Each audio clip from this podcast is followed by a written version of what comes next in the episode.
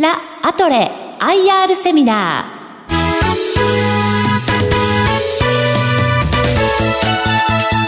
ーこの番組は証券コード8885ジャスダック上場株式会社ラ・アトレの IR 活動の一環としてお送りします。お話は株式会社ラ・アトレ代表取締役社長脇田栄一さんです。この番組は7月6日に東京で開催した IR セミナーを収録したものです。ラ・アトレ IR プレゼン証券コード8885東証ジャスタック上場。株式会社ラ・アトレ代表取締役社長脇田栄一さんです。どうぞ皆様大きな拍手でお迎えください。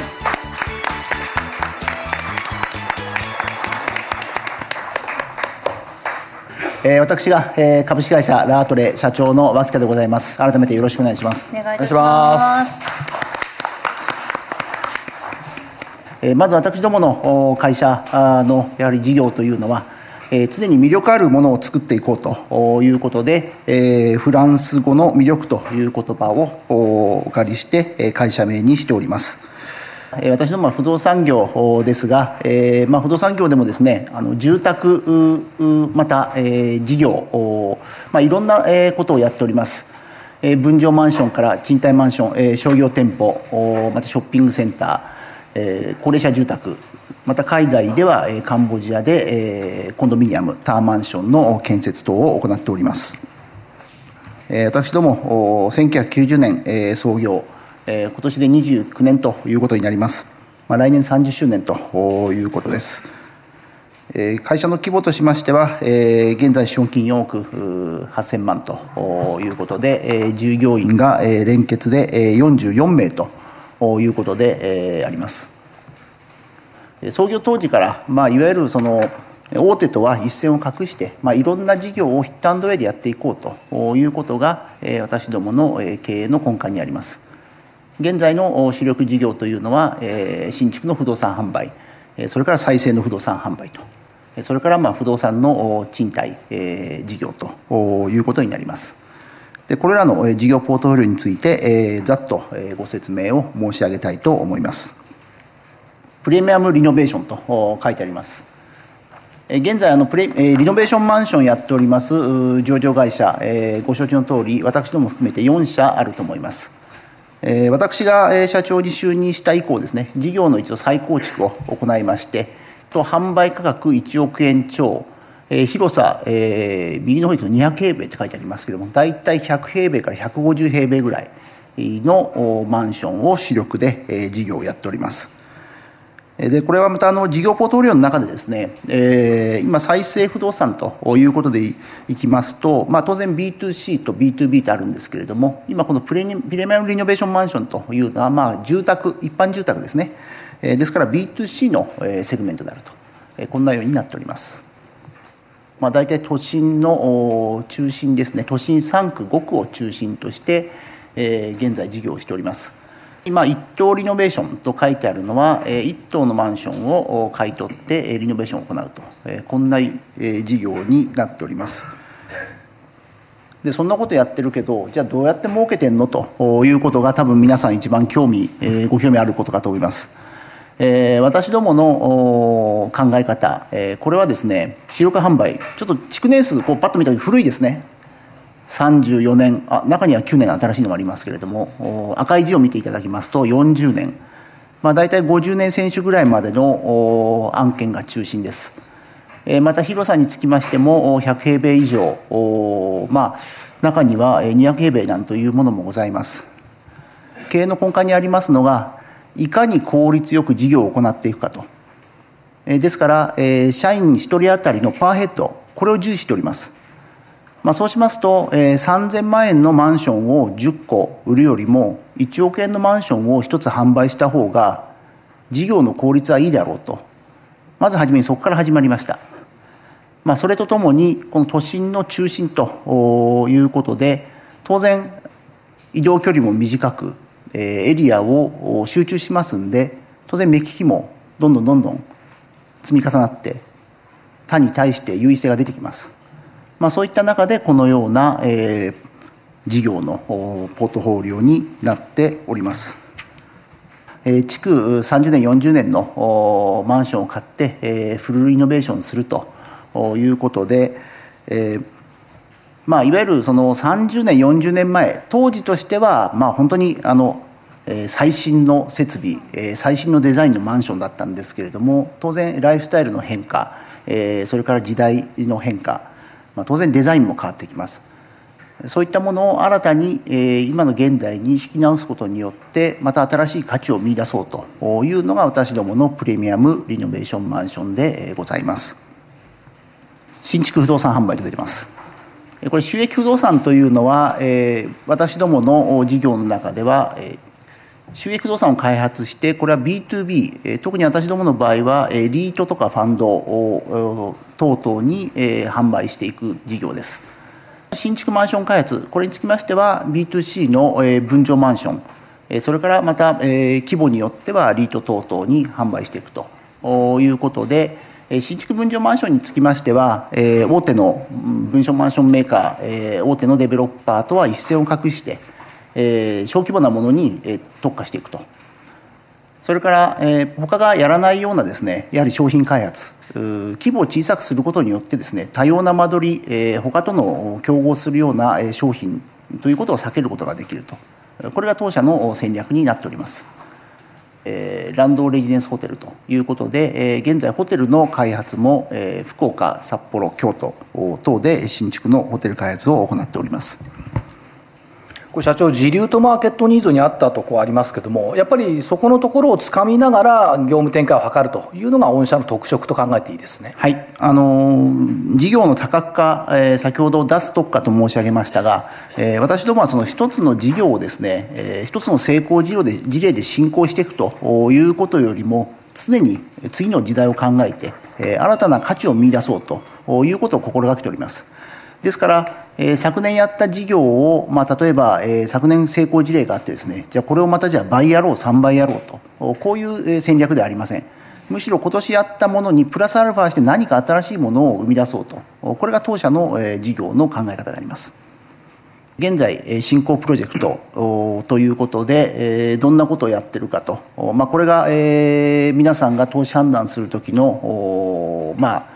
株価構成に影響してくるものではないかと思うんですけれども進行中のプロジェクトということで新築の不動産開発に関しましては博多これはオフィスビルになります。それから AG 中目黒 AG 六本木 AG 高円寺。これは近年私どもで主力としております商業施設開発。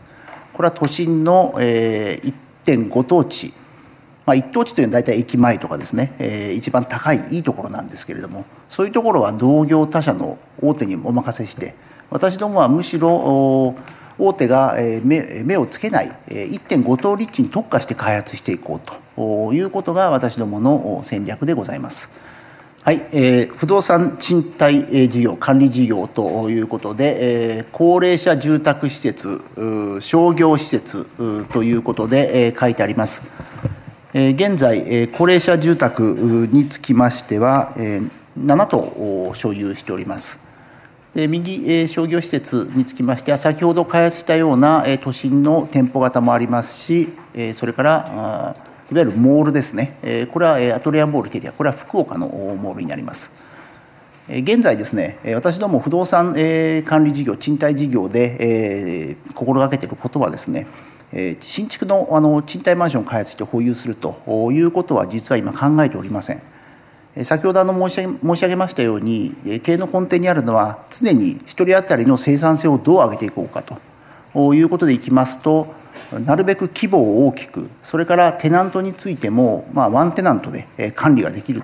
ということが、まあ、そういったあの小さな積み重ねによってですね1人当たりのパーヘッドを上げていこうというのが戦略になっております。ですから住宅に関しましても高齢者住宅というのはオペレーターと1枚の契約書で済むと。でしかも長期の契約で安定した家賃が入ってくると、まあ、これが私どもの不動産賃貸業管理事業の経営戦略であります。社長あの福岡とか札幌とか拝見していますと、はい、まあ、ホテルもあれば商業施設もあれば、はい、あ老人ホームもあるということで一つの地域について多面的展開を図っているということですね。はい、はいあの基本はですね、えー、東京これは当然私ども本社エリアですのでいろんな回転型のビジネスそれからストックビジネスを行っています。それから支店のエリアに関しましては実は、えー、ストック、えー、お金に働いてもらう事業をやっていこうとこういう考え方でいます。これはどういうことかと言いますと、えー、支店私ども、まあ、5, 拠5拠点あるんですけれどもまあ、不動産事業というのはやはりあの仮で、えー、デッドがあって初めて事業ができるんですが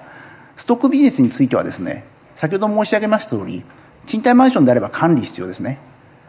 しかしながら高齢者住宅ホテルであればオペレーターが全て管理してくれます。そうすると私どもはお金を投資するだけでいいということになりますんでより高効率な不動産投資ができると。ですから、えー、それぞれの被験を基準としてあの基盤として、えー、そのエリアに、えー、集中的にストックビジネス不動産投資をしていこうと。このような戦略でございます。エリア分散と書いてありますが、えーまあ、当然あの首都圏、えー、東京が一番多いということでありますが、えー、現在北海道北海道はまあ今施設3拠点ですね。それから九州東海地区ということで、これからですね投資していくものに関しましては私どもだいぶ資産も大きくなってきました。それから資金調達の当然枠も大きくなってきたということでより大型化してきます。ですからもしかしたら来年このエリア分散というところがぐっと変わるかもしれません。でこれは変わっていくということはどういうことかというとより効率よく不動産投資をしてるんだというふうに見ていただけたらよろしいかと思います。私どもまあその国内だけではなくて海外マーケットも投資することによって幅広い視野を持とうということで、現在カンボジアとタイで事業を展開しております。なんでカンボジアに投資したんだろうと大体この質問私どもあのお受けするんですが私どもその非常に、人数少なく事業を行っております。それからやはりまだ財務基盤あの大手に比べてはそれほど盤石ではないと。いうところですね。東南アジアで実はドル建ての投資できる国というのはカンボジアだけなんですね。でかつ送金が自由であると。でこれ私ども中小企業にとっては実は非常に重要なことで現地で収益を上げたものがですねまた現地で再投資と、えー、資金が引き上げられないともしくは撤収しづらいということであると私ども中小企業の場合ですねやはりいつ何時経営方針トラスティング変えなくちゃいけない時があるかもしれません、まあ、その時にスムーズな資金の移動それから為替リスク、まあ、当然リスあの利益が出ておりましても為替リスクによって、え、利益が目減りする。また逆のこともあるかもしれませんがそういったリスクをやはり許容するだけのまだ企業体力ではないであろうと。いうことで私どものステージではドル建て投資ができるカンボジアが正解であろうと。いうことで進出させていただいております。これ現在竣工をあの含めてですね、えー、粛々と進めておりますが次のプロジェクト等々また、えー、今検索中で、えー、新たな投資をまた同業他社とも一緒に行っていけたらとこのように考えております。現在社員数44名ということで、えーまあ、時価総額残念ながらまだ3 5 6億ぐらいの会社ですが、えー、なるべく私どもその社員を増やさずに、えーパーヘッド上げていく利益を上げていく、まあ、不動産会社の場合はどちらかというと売上よりもですねやはり経常利益が重要であろうということでそれをいかに効率よくやっていくかということを考えた時に社内を拡大するだけではなく外部のやはり協力会社を使って事業を発展させていくと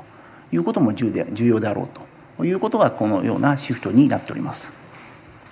はい、国内事業ということで、えーまあ、販売会社ラトラアトレレジデンシャルこれにつきましては、えー、私どもの作っております中古のリノベーションマンションそれから、えー、新築の、えー、分譲マンションこれらの販売を行っている会社でございます。業務協力ということで、えー、ストームハーバーと書いてありますが、えー、これは、まああの証券会社ですけれども私どもの資金調達それからまあ不動産投資また投資家の紹介等々で業務を協力いただいて今事業を行っております。海外部門ということで先ほどお話ししましたカンボジアの子会社開発会社ということになります。アドバンスリビングと書いてありますが、これはもうタイの現地の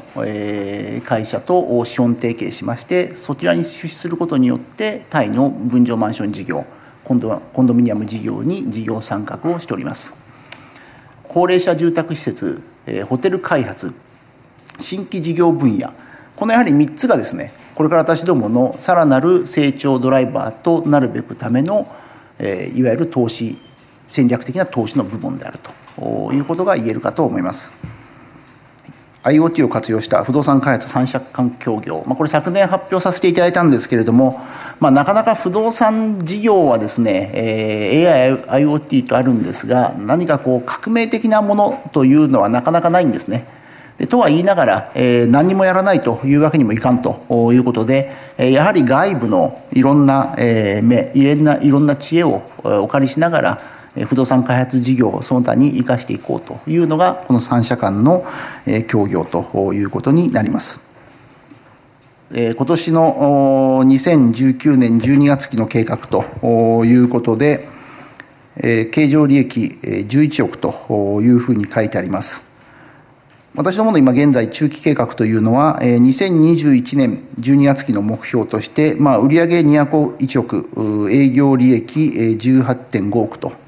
いう形で目標にしております。皆さんにやはり注目していただきたいのはですね、えー、経常利益。やはり私ども不動産会社、ここが一番重要であろうと。で、これはどういうことかと言いますと、私どものあの商売というのは、例えば生鮮食料品、スーパーとかですとね、ある程度売上製造業ですと売上に対して利益率と決まってきます。ですから売上を尺度にして、え、利益を押し量るということは正しいかと思います。しかしながら私どもの不動産事業ですとそれぞれの事業自体がですね非常に利益率バリエーションあります。ですから状況によっては売上高が100億だけれども経常利益はもっと出てしまう。ということもあるかもしれません。また逆に売上が150億でも利益が少なくなると。こういうこともあるかもしれません。ですから私どもの事業の一番大事なことは非常にやはり高額物件ですのでいかに事業一つ一つを、まあ、大切に赤字が出ないように利益を確実に積み重ねていくと。これが一番大事だと思っております。まあ、それは当然のことながら商品を高く売るということも重要ですし原価を厳密に管理して粗利率を上げる。それから資金調達の多様化をして調達コストを下げて、えー、利益を確保する。いろんなアプローチありますが全てはやはり、えー、経常利益このためであると、え、このように、え、考えて、え、数字を見ていただけたらと思います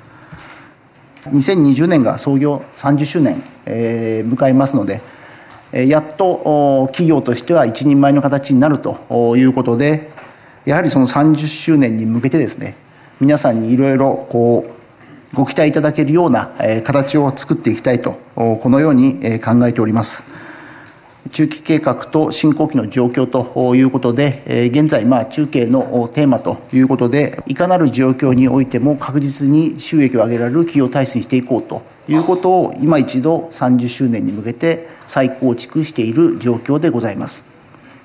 そんな中で最終的にじゃ皆さんに対して何ができるかということは当然のことながら株主還元であるとこのように考えております。3期連続経常利益更新計画と書いてあります。あの私、社長になりまして、えー、丸6年、それから、えー、代表、副社長になったのが、えー、丸7年前ということになりますが、えー、おかげさまであの舵取り、えー、任されてからですね、まあ、一度も赤字はないということが一つと、毎期、その当然、数字もそうなんですけれども、企業のクレジット、企業の体力として一歩一歩成長させているとこのような、え、実感と自信を持って法を進めてまいりました。えあとで借金多いじゃないかと。え総質100、100、200億弱のあれで自己資本少ないんじゃないかと大体言われます。だこれに騙されちゃいけないんです。一番大事なことはですね、このバランスシートの内容なんですね。不動産会社もいろんな会社があります。回転型のビジネス専門例えば分譲マンション事業を修あの修行にやってる会社。それから私どもの会社みたいに回転型のそういう分譲事業とともにストック型不動産賃貸事業これを行っている会社でですね当然バランスシート変わってきます、まあ、そんな中でリーマンショックの時のなぜあれだけ不動産会社が倒産したかということはこの表の中にあります長期借入金と。ここを実は皆さん軽視したんですね。で私どもはストックこれは当然長期です。私ども25年30年長期で借りてます。それから新築の収益動産の開発につきましてもボリュームが10億20億大きいものもですねファイナンスについては当然後ろのバックファイナンス含めた形の組み立てをしております。ですからあの借入金が多い例えば金利が上昇局面になるんじゃないかと。いうことをよく言われるんですが私どももともと長期の収益不動産で開発しているものがですね金利が仮に100ベース1%上がっても私どもの事業自体は別に赤字になるような事業というのは実は一つもないんですね。ですからあの常に見るときにはバランスシートの中で借金が多いから不動産会社どうなの？ということよりも、まあ、この棚卸資産ですね。ここがどれだけあるか。しかも私どもは、まあ、回転型の分譲事業もありますがストック型の私不動産の開発もございます。これらが完成することによって収益に貢献してくるということですから。ですからここが逆にバランスシート軽くなってなくなってしまうということは成長をしていかないと。このように考えて見ていただけたらと思います。現在私どものやはり目標としましては総資産250億。まあそれに対してまず純資産50億だろうと。まず巡航体制にしながらどう財務戦略を組み立てていくかと。いうことでこれらの今後短期資金につきましても現在はコミットメントラインそれから当座貸し越し契約こういったものを織り交ぜていわゆるバンクシフトバンクのフォーメーションをですねより効率化していくと。このような作業を実は昨年から行っております。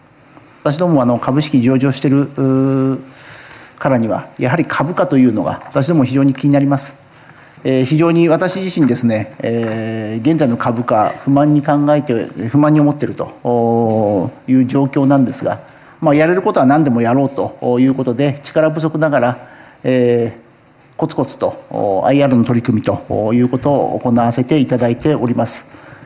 はい、学生実施コンペ、えーまあ、昨年も、えー、行いましたが、えーまあ、これはあの私どもの会社も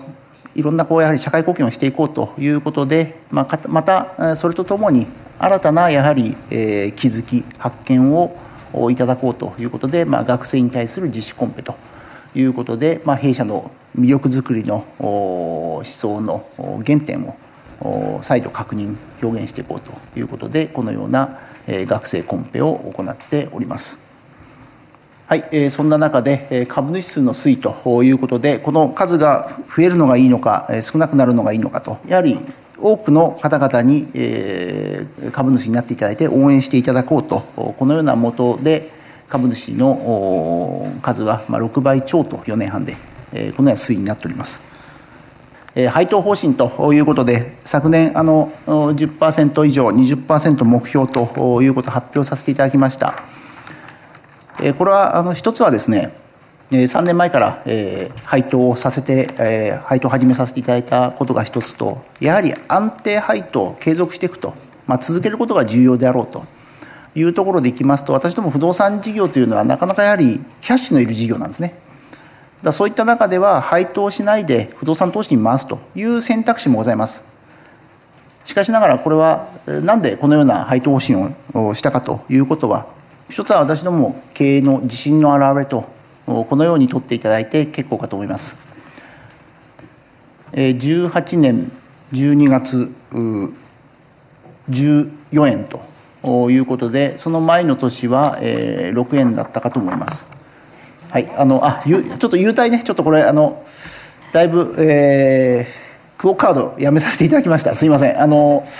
しかしですね、え、やはり、えー、クオカードよりも、より多くのやはり配当ということの方が企業価値の向上につながるであろうということが私どもの経営方針でございます。そういった意味では、えー、クオカードではなくて、え、現金配当に、え、行っていけるという私ども自信がつきましたのでこのような形で変更させていただきました、え、これについてはご理解いただきたいとこのように思いますはい。あこれちょっと優待優待のあの半額宿泊券がどこなのというところでこれはあの九条河原町という京都の南側ですけれどもまあ、ここに60室ほどの、えー、オールスイートのホテルをこの、えー、今年の9月に竣工します、まあ、あの隣が高瀬川が流れてまして、えー、東側に鴨川があると。で東福寺の資金のところなんですけれども一番上のフロアはあの、露天風呂のついた部屋なんかがある、まあ、そのようなホテルになっておりますので、えー、ご興味のある方はぜひ、えー、お泊まりいただけたらとこのように思います。この15年ぐらいのトレンド出てますけれども、まあ、ご承知のように2008年これリーマンショックの頃みんな売り上げガッといってます。で先ほど申し上げました通り私ども、まあ、売上もそうなんですけど売り上げよりも利益を頑張っていこうということで、えー、昨年ちょっと売り上げは落ちてますけれども経常利益は、えー、伸びてると。このような状況になっております、まあ、今年もこれを続けて、えー、行っていこうとこのように考えております。はい総資産180億。やっとここまで来ました。大体売上巡航売上100億売り上げるためにはですね大体総資産ですねストックビジネスをやってると200億から250億ぐらいないとですね安定した売り上げ立ちません、えー、売上上げたはいいけど次の年、えー、売るものがなくなってしまうとこのような状況になります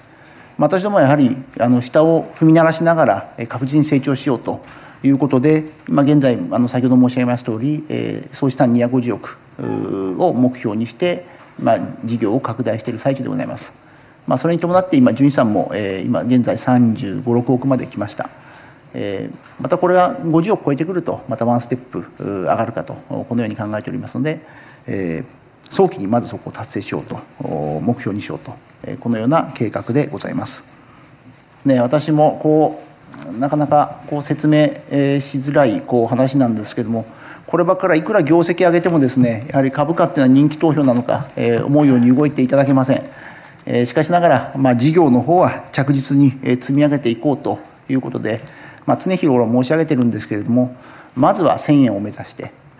でやっぱり目標はせめてうち2000円ぐらいないとつまんないよねというのがまあ私のこれ経営の考え方でございます。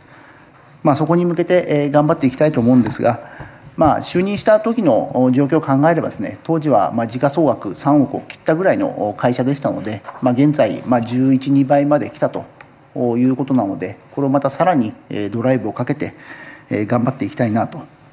こんなふうに考えておりますのでより一層のご支援をいただけたらと思います。一番最後にまあ大事なことということで通常はあの3つ言うんですけれども今日もうお疲れなんで1つだけ申し上げます。証券コード書いてあります。8885です。8885です。皆さん今日これ一つだけ覚えて帰ってください。ということで私どもの事業を応援していただけたらと思いますここまではラ・アトレ IR プレゼン証券コード8885東証ジャスタック上場株式会社ラ・アトレ代表取締役社長脇田栄一さんでした。大きな拍手をお願いいたします。ラ・アトレ IR セミナー。この番組は証券コード8885ジャスダック上場株式会社ラ・アトレの IR 活動の一環としてお送りしました。